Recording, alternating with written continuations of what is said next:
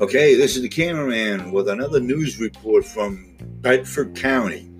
On August the 19th, state police responded to a disturbance on Hyndman Road in Londonderry Township.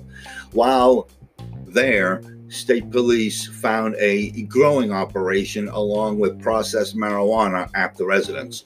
23 year old Joseph Tinky of Hyndman will be charged as a result of this incident.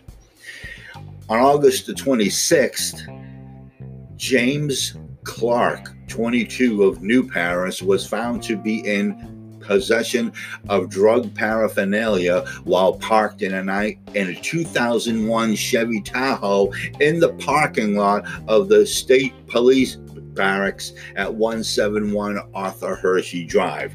Charges will be filed in district court for that case as well.